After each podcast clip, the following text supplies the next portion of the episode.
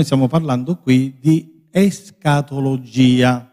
Cos'è l'escatologia? L'escatologia è praticamente parlare delle cose che devono avvenire, del domani, del futuro. Dunque, per questa ragione, ciò che ancora deve avvenire, nessuno lo può sapere.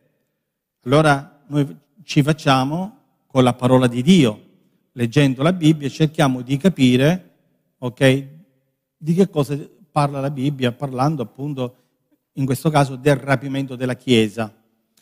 E parlare di queste cose significa cercare con argomentazioni bibliche di spiegare, per esempio, la nostra posizione, la posizione della Chiesa di Dio, della Chiesa pentecostale, della Chiesa di Dio, è quella di credere che il rapimento della Chiesa avverrà prima della grande tribolazione. Dunque siamo per pre-tribolazionisti, ok?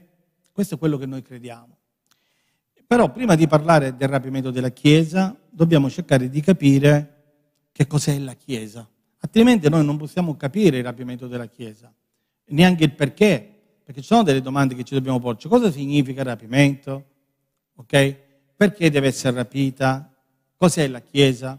Allora, tutti questi concetti c'è chi già magari li conosce perché da tanti anni nella Chiesa l'ha sentito dire più volte, per cui sono diventati familiari, ma c'è anche chi è convertito da poco e non riesce a capire di che cosa parliamo, perché molte volte noi come credenti involontariamente usiamo un linguaggio già religioso o biblico e pensiamo che gli altri ci capiscono, ma non è sempre così.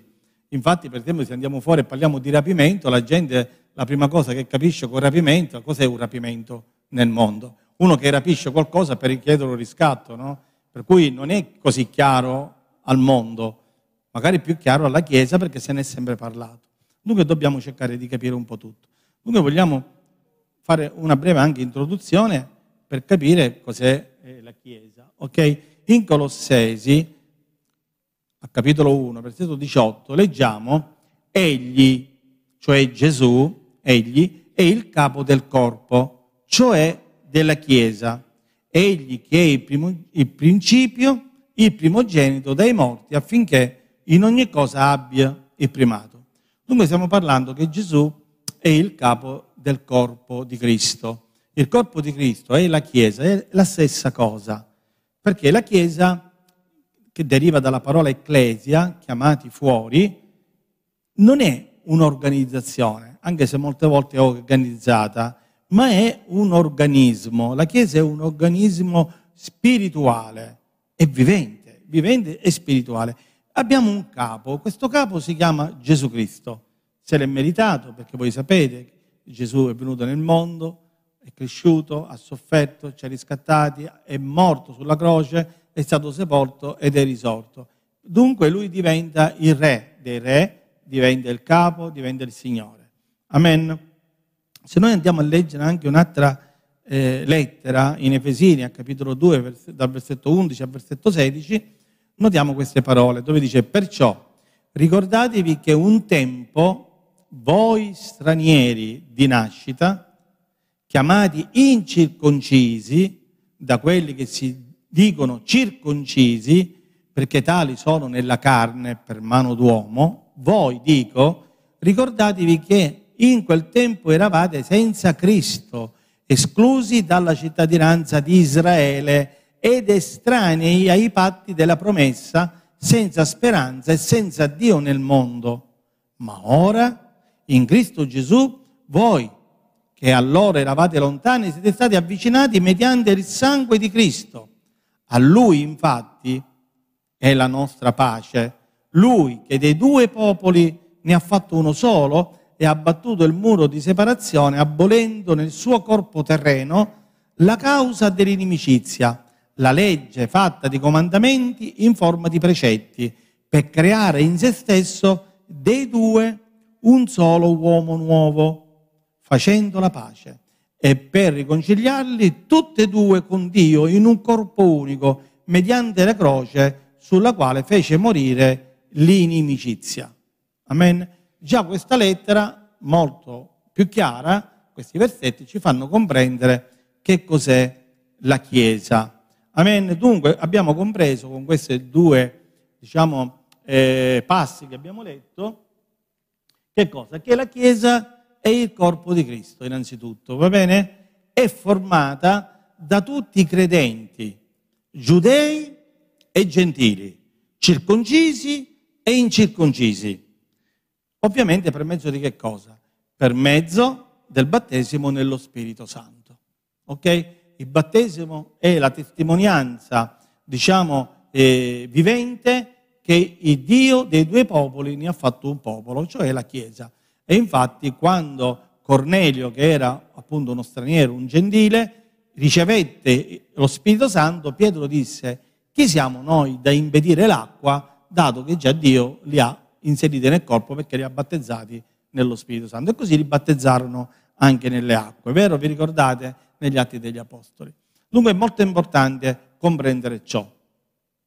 Poi possiamo vedere anche Atti capitolo 1, a versetto 5, dove dice perché Giovanni battezzò sì con acqua, ma voi sarete battezzati in Spirito Santo fra non molti giorni. Ok? E se leggiamo il capitolo 2, versetto 4, dice tutti furono ripieni di Spirito Santo e cominciarono a parlare in altre lingue, come lo Spirito dava loro di esprimersi. Ok? Poi negli Atti, a capitolo 11, versetto 16, dice, mi ricordai allora di quella parola del Signore che diceva, Giovanni ha battezzato con acqua, ma voi sarete battezzati con lo Spirito Santo. Ok, queste parole che prima ha detto Gesù, che poi vengono riprese dagli Apostoli, e in modo particolare qui anche da Pietro e, e, e da Paolo molte volte, questo viene fatto perché Quel battesimo è la testimonianza della creazione della Chiesa. Ora può nascere una domanda, ma prima non esisteva la Chiesa? Sì, diciamo che l'Ecclesia è sempre esistita. Anche nel deserto si parla dell'assemblea del deserto, l'assemblea eh, diciamo nell'Antico Testamento. Assemblea significa chiesa, no? L'Ecclesia. Però era un tipo di chiesa. Ma la chiesa, come la intendiamo oggi, è nata il giorno di Pentecoste. Amen? Il giorno di Pentecoste, quando lo Spirito Santo discese su quelle persone che erano convertite, al di là della loro nazionalità, dunque sia ebrei che non ebrei, sia gentili, sia circoncisi che non circoncisi, in quel momento nasce questa Chiesa, fatta di questi due popoli, che viene un solo popolo, che viene chiamata Chiesa.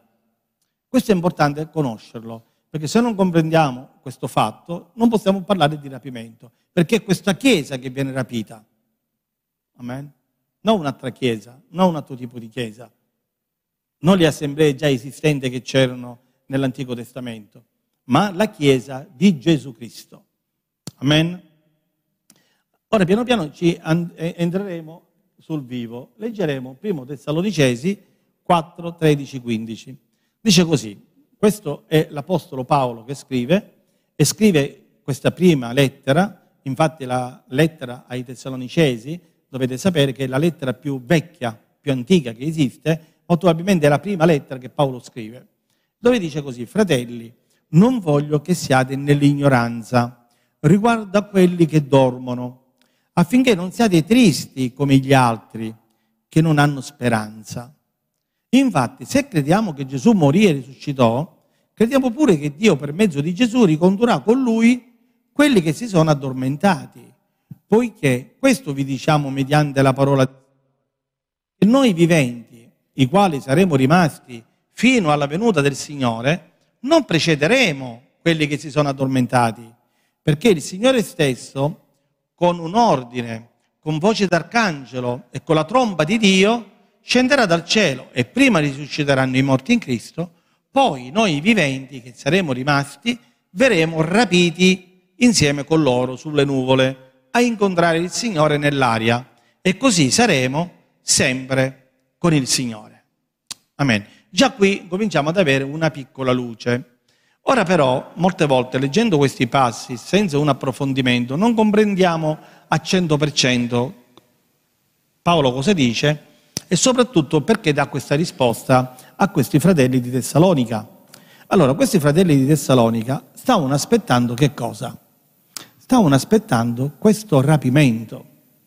Però cosa succedeva? Che cominciavano a morire tutti i fratelli, le sorelle, quelli anziani, quelli più vecchi, cominciavano a morire. Perciò si cominciarono a preoccupare. E dicono, Paolo, ma tu ci hai parlato che il Signore deve venire e ci rapirà, ci porterà con Lui. Però questi fratelli qui stanno morendo, che fanno? Non vengono con noi? Loro muoiono, non godranno di questa benedizione?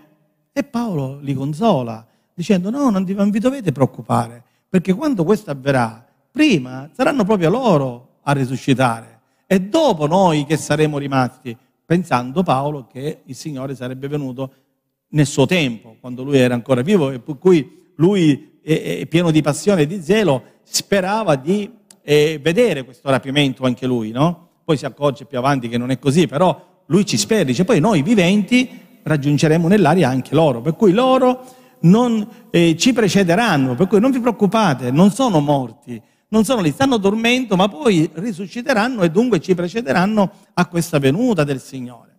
Però qui parla di rapiti, rapiti insieme con loro, per cui si sta parlando di qualcosa di importante che oggi noi dobbiamo vedere, incominciando dalla parola che analizzeremo. Infatti in greco la parola arpagesometa, che deriva dal verbo arpazzo, significa che cosa? Significa afferrare o occupare con violenza e con prestezza, portare via, ok? Rapire, depredare.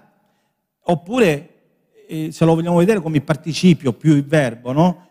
È furtivamente il significato di questa parola, ok? Dunque, arpazzo, che è un sostantivo, un sostantivo femminile, ok? significa questo, il portare via con violenza, rapina, rapimento, la roba rapita, la preda o saccheggio.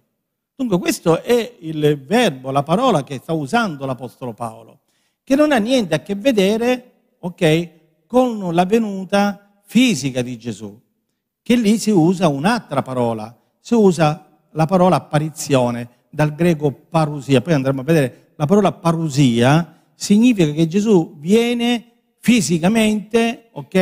E dove ogni occhio lo vedrà e dove lui appoggerà i piedi sul monte Sion, cioè lui verrà fisicamente. Ma qui non sta parlando di quella venuta, capite? Qui sta parlando di una venuta che è furti- una venuta eh, all'improvviso, furtivamente, no? dice la parola. Proprio arpazzo significa questo, rapimento, viene come un fulmine. Poi vedremo più avanti, faccio vedere alcune cose, e come diceva Gesù, è come un fulmine, no? Che viene, tu lo vedi un attimo, poi non lo vedi più. Il fulmine non rimane in aria. Vedi la luce un attimo, poi non la vedi più. Ecco, questo è il rapimento di cui si parla. In Giovanni 14, 1, 3 dice così, quando sarò andato e vi avrò preparato un luogo, tornerò e vi accoglierò presso di me affinché dove sono io siate anche voi. Dunque Gesù fa una promessa ai dodici e di conseguenza a tutti quelli che come i dodici rappresentano la Chiesa, perché in quel momento la Chiesa era rappresentata dai dodici. E lui parla intimamente con, queste, con questi suoi dodici e dice non vi preoccupate, io me ne vado perché vado a preparare un luogo. Per cui sta parlando di un luogo che non si trova qui, ma che si trova in cielo. Ok? E va a preparare questo luogo perché dice affinché dove sono io, lui dov'è? È alla destra del Padre? È in cielo? Cioè affinché dove sono io siate anche voi. Cioè Gesù desidera vivere con i suoi.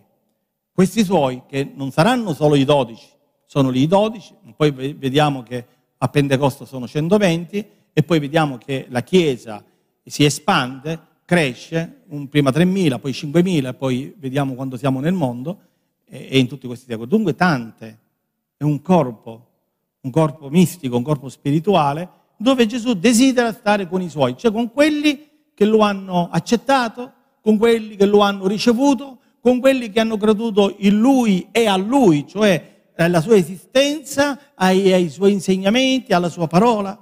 Queste persone verranno ad abitare con Gesù. Amen. Atti 23:10 Dice, poiché il contrasto andava crescendo, Il tribuno, temendo che Paolo fosse fatto a pezzi da quella gente, comandò ai soldati di scendere e di portare via, me, via di mezzo a loro e di condurlo nella fortezza. Vedete, anche qui, in questo esempio che vi ho messo, quando cercano di uccidere Paolo, si usa la parola arpazzo, cioè portarlo via. Perché lo stanno portando via? Affinché dice che cosa? Affinché non lo fanno a pezzi. Noi vedremo tanti passi dove viene messa questa parola rapimento, portato via con forza molte volte, e sempre è vicina a qualcosa che sta per succedere. Cioè, in questo caso portano via Paolo affinché non lo fanno a pezzi. Nel caso del portare via la Chiesa, viene portata via affinché non subisca l'ira di Dio. Poi la leggeremo più avanti. C'è un'ira che cascherà sulla terra, ok? Ma la Chiesa non dovrà soffrire l'ira di Dio, perché è la sua sposa. Ecco perché la rapisce. Amen? Vogliamo leggere ancora un altro passo. Prima Corinzi, capitolo 15, di 50 a 58. Dice così, ora io dico questo, fratelli, che carne e sangue non possono ereditare il regno di Dio né i corpi che si decompongono possono ereditare l'incorruttibilità. Ecco, vi dico un mistero. Non tutti morremo, ma tutti saremo trasformati in un momento, in un batter d'occhio, a suono dell'ultima tromba, perché la tromba squillerà e i morti risusciteranno incorruttibili e noi saremo trasformati. Infatti bisogna che questo corruttibile rivesta incorruttibilità e che questo mortale rivesta immortalità. Quando poi questo corruttibile avrà rivestito incorruttibilità e questo mortale avrà rivestito immortalità, allora sarà adempiuta la parola che è scritta. La morte è stata sommersa nella vittoria. O morte, dov'è la tua vittoria? O morte, dov'è il tuo tardo?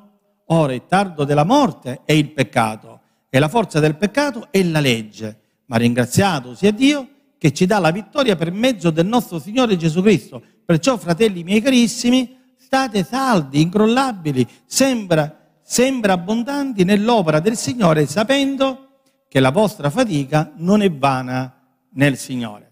Dunque, ancora una volta c'è un incoraggiamento da parte dell'Apostolo Paolo ad andare avanti, ad essere fermi, ad essere forti, perché Lui ci ama e vuole che noi rivestiamo l'immortalità e che veramente non passiamo eh, le cose che passerà l'uomo naturale.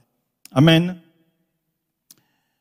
Leggiamo ancora un altro passo. Me piace far parlare la scrittura perché, come mi diceva una volta il mio pastore, diceva che la Bibbia si spiega con la Bibbia.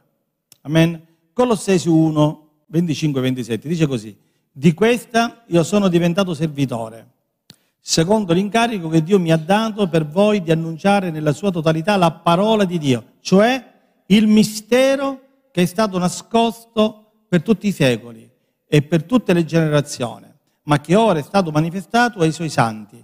Dio ha voluto far loro conoscere quale sia la ricchezza della gloria di questo mistero fra gli stranieri, cioè Cristo in voi la speranza della gloria. Amen. Allora, cos'è il mistero? Cos'è un mistero? Se noi dovremmo parlare del mistero, sappiamo che un mistero è qualcosa che non si sa, è vero o no? Però vedete, quando qui eh, l'Apostolo Paolo parla del mistero, sta parlando de, di quello che era mistero nell'Antico Testamento. Nell'Antico Testamento ci sono tanti passi biblici che non erano compresi. Era un mistero. Ora però Paolo sta dicendo che ciò che prima era un mistero, Dio l'ha rivelato. Cioè nell'Antico Testamento c'è il mistero, nel Nuovo Testamento questo mistero viene svelato, viene rivelato. Dunque la Chiesa conosce ciò che prima era oscurato, ciò che prima non si comprendeva. La Chiesa lo capisce perché Dio l'ha rivelato attraverso i suoi santi apostoli e attraverso il Nuovo Testamento noi conosciamo delle cose che purtroppo l'ebreo, diciamo, ortodosso non riesce a comprendere perché prende la Bibbia e la interpreta in un modo letterale dove lui non, può, non, non, capisce ciò che veramente Dio sta dicendo Come dirà Paolo in un altro passo, hanno ancora davanti, quando leggono la legge di Mosè, dice un velo, e per cui non vedono. Ora, questo velo è stato tolto da Dio. Ecco, infatti la parola rivelazione significa togliere il velo. Amen. E grazie eh, a questi, diciamo, servi di Dio, noi abbiamo questa rivelazione. Dio ha voluto far loro conoscere il mistero, cioè quello che era nell'Antico Testamento, fra gli stranieri, cioè Cristo in voi, la speranza di gloria. Amen. Allora, Cristo in noi è speranza di gloria. Ma qual è questa speranza di gloria? Se no appunto quella di andare ad abitare con Cristo, quella di ricevere un nuovo corpo incorruttibile, immortale, forte, quello di stare insieme al Signore in quel luogo che Lui sta preparando per noi. Cioè, affinché quando questo luogo sarà pronto io verrò e vi prenderò presso di me. Amen. Questo è meraviglioso, è bellissimo. Leggiamo anche Luca, capitolo 21, versetto 34-36.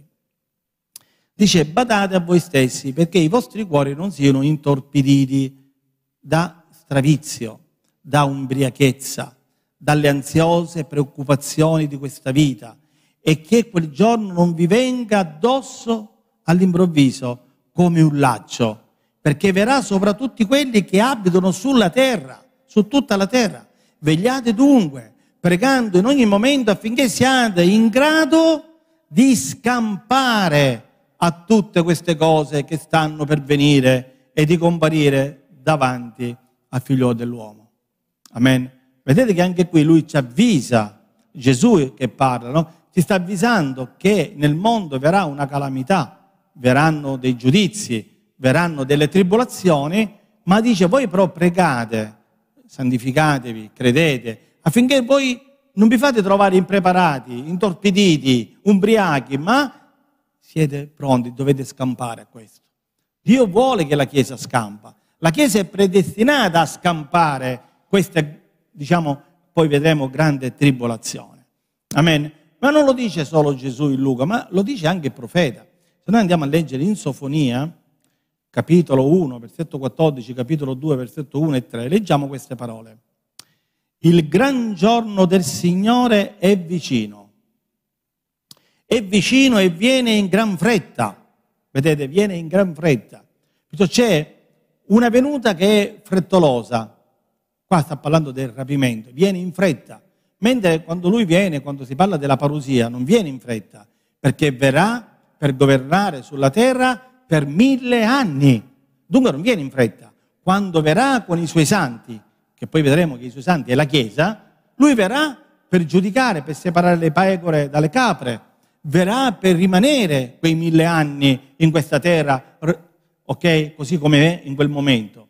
Ma prima di questo dice il gran giorno del Signore è vicino, è vicino e viene in gran fretta, perciò prima viene in fretta, si sente venire il giorno del Signore e il più valoroso grida amaramente, quel giorno è un giorno d'ira, quel giorno è un giorno d'ira, un giorno di sventura e di angoscia, un giorno di rovina e di desolazione, un giorno di tenebre e di caligine, un giorno di nuvole e di, fitta oscurità un giorno di squilli di tromba, vi dice qualcosa, squilli di tromba, le sette trombe che poi troveremo nell'Apocalisse, ma e di allarme contro la città, fortificate e le alte tori.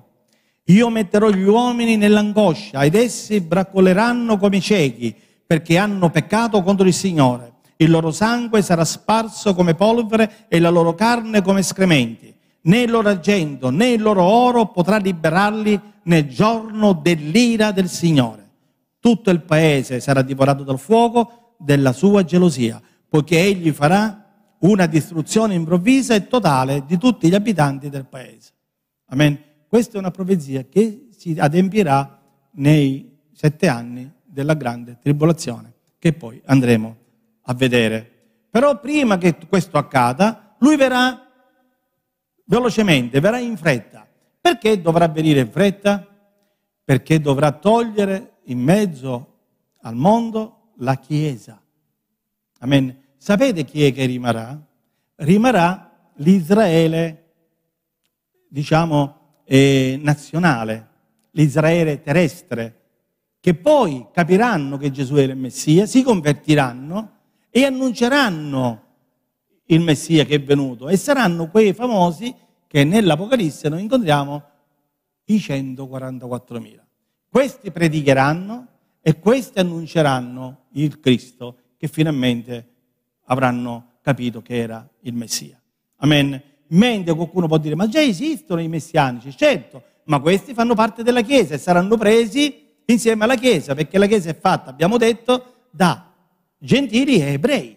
Dunque quegli ebrei che oggi stanno credendo, che fanno parte della Chiesa, saranno presi, ma quelli che non stanno credendo, quelli ortodossi, rimarranno e saranno loro i 144.000, cioè 12.000 per ogni tribù di Israele, 12 per 12 uguale 144.000. Ok? E questo è, diciamo, quello che poi vedremo poi meglio dopo. Adesso io vi sto introducendo perché poi dobbiamo parlare più, parleremo anche dei passi di Daniele un pochettino e capiremo di più. Leggiamo anche quest'altro passo.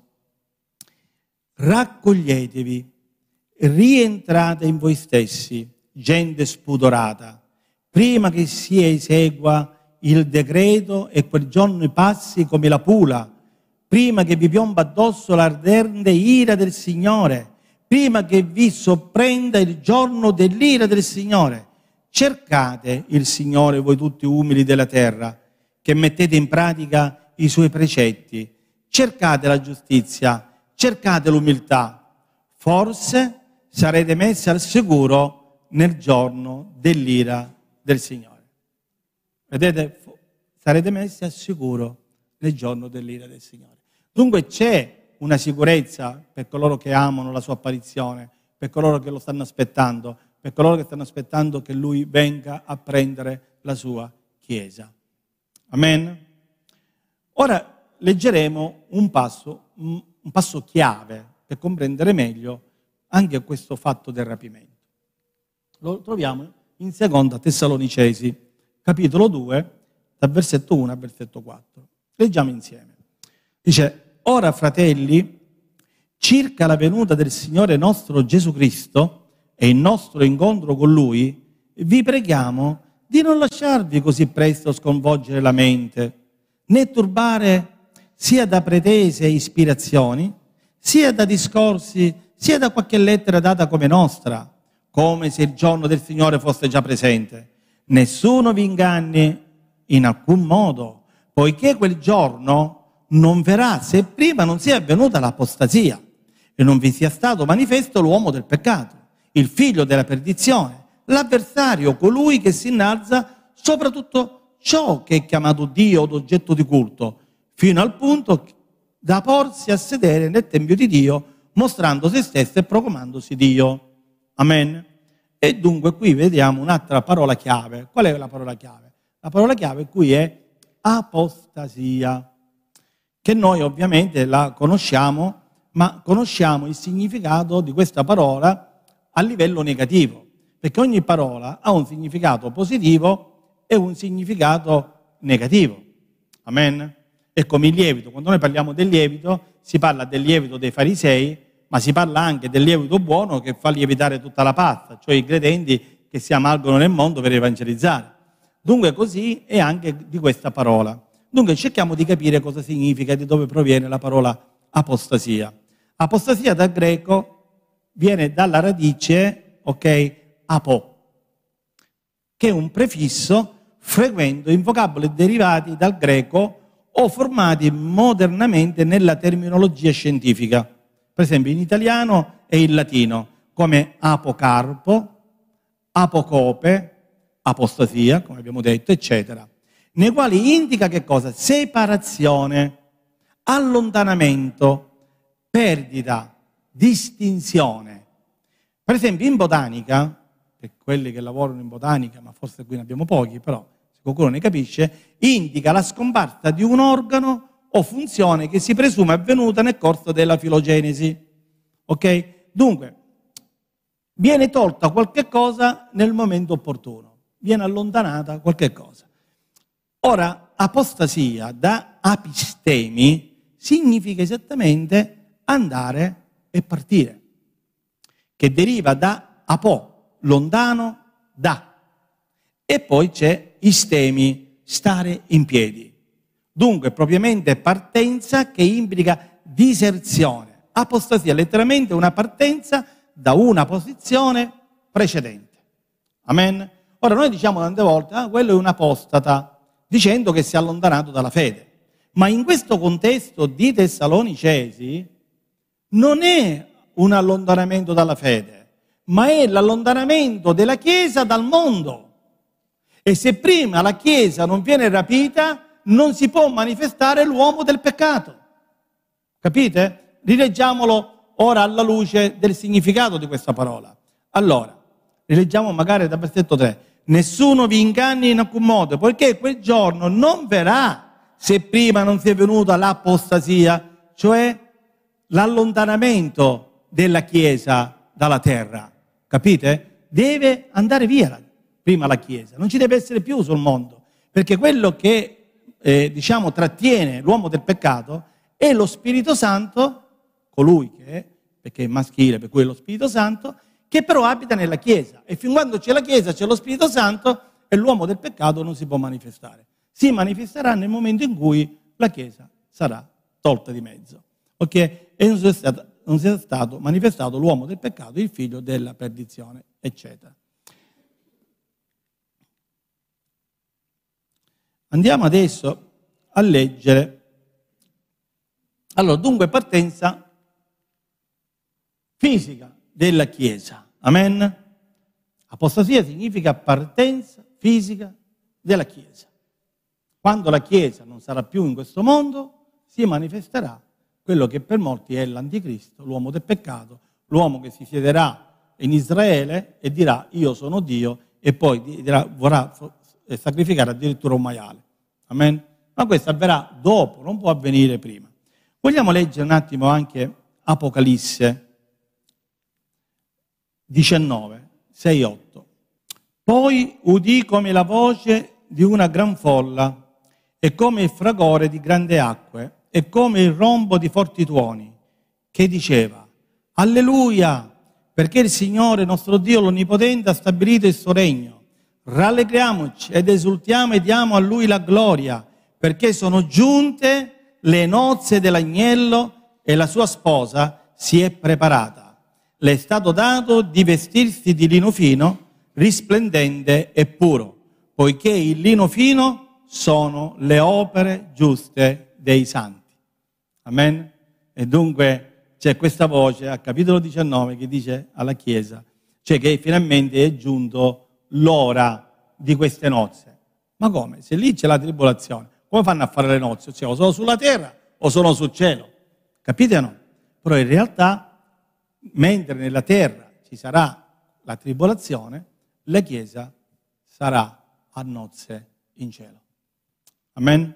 Prima Tessalonicesi 1, 9, 10 dice, perché essi stessi raccontano quale sia stata la nostra venuta fra voi e come vi siete convertiti dagli idoli a Dio per servire il Dio vivente e vero e per aspettare dei cieli il figlio suo che egli ha risuscitato dai morti, cioè Gesù che ci libera dall'ira imminente. Qual è questa ira imminente?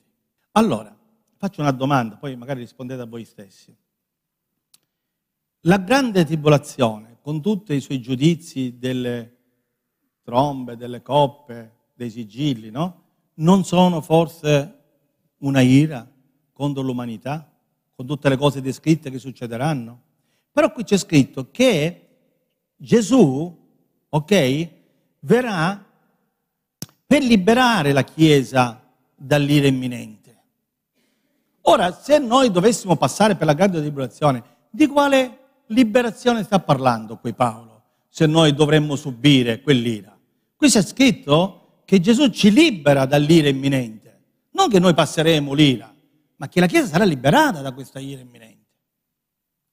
Allora è molto importante leggere i passi e, e, ecco perché ve l'ho segnato in rosso, perché noi se leggiamo e tutto è nero non ci facciamo molte volte caso a certe parole, ma sono quelle parole chiave che ci fanno capire il discorso che Paolo sta facendo. La Chiesa è destinata a regnare, la Chiesa è destinata a essere presa, rapita, tolta di mezzo da parte di Dio, per non farla soffrire in mezzo agli altri, perché nella grande tribolazione, dove Satana si manifesterà, ci saranno dei giudizi severi, appunto perché si manifesterà l'anticristo, l'uomo del peccato, l'iniquo, perché farà cose orribili, non solo alla gente, ma anche nel, eh, nel, nel, verso Dio. Pensate per esempio che, che sacrificherà un maiale invece di un agnello. Lui si siederà là e dirà io sono Dio. No? Ma già c'è questo pensiero fuori, no? Che l'uomo è Dio, non c'è Dio. È l'uomo con la sua intelligenza, con la sua filosofia. Ma questo è un grave errore, perché Dio interverrà. La grazia non sta facendo altro che e, la, possiamo, la grazia di Dio si può chiamare la pazienza di Dio. Noi viviamo un'economia che è l'economia della grazia, dove la pazienza di Dio è tanta.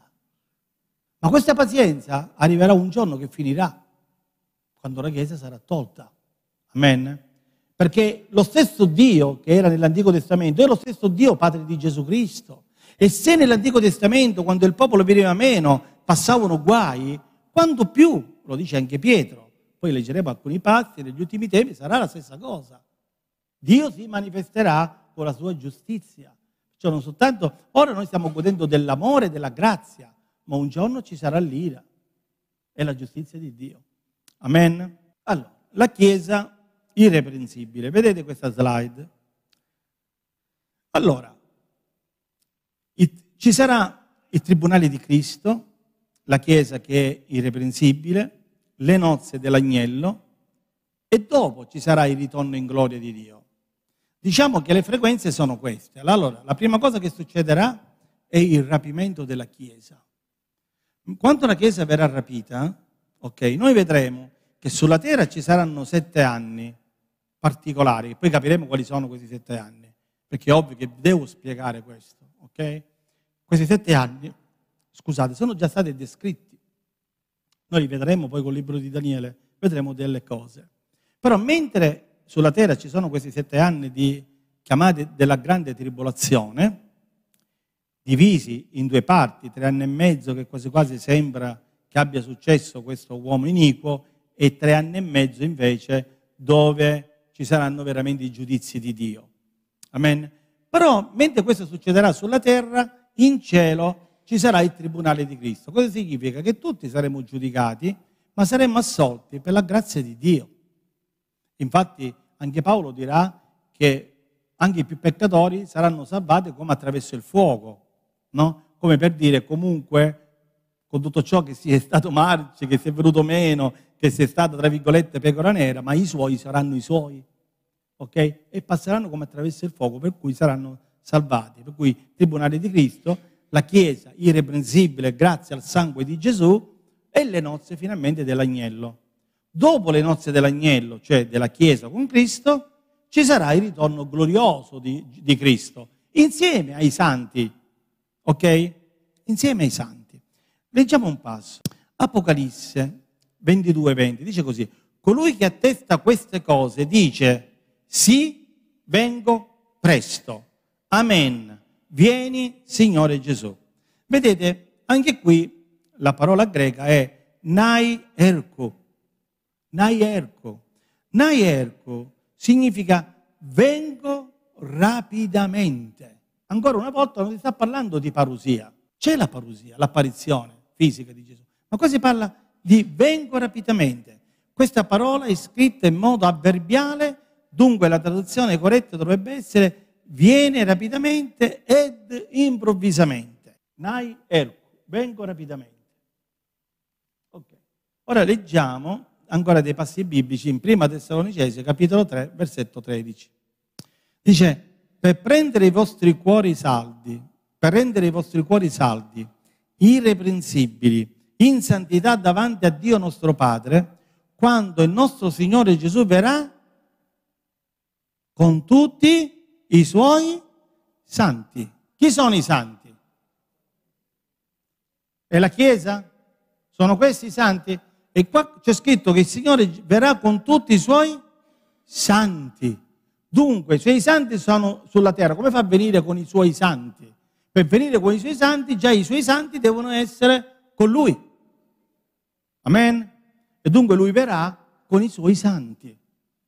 E quando verrà, verrà, ecco la parusia, l'apparizione di Gesù, perché verrà per stare sulla terra, prima per giudicare, poi leggeremo dei passi dove parla di questo, dove alcuni saranno presi per la morte, altri saranno lasciati in vita per il millennio.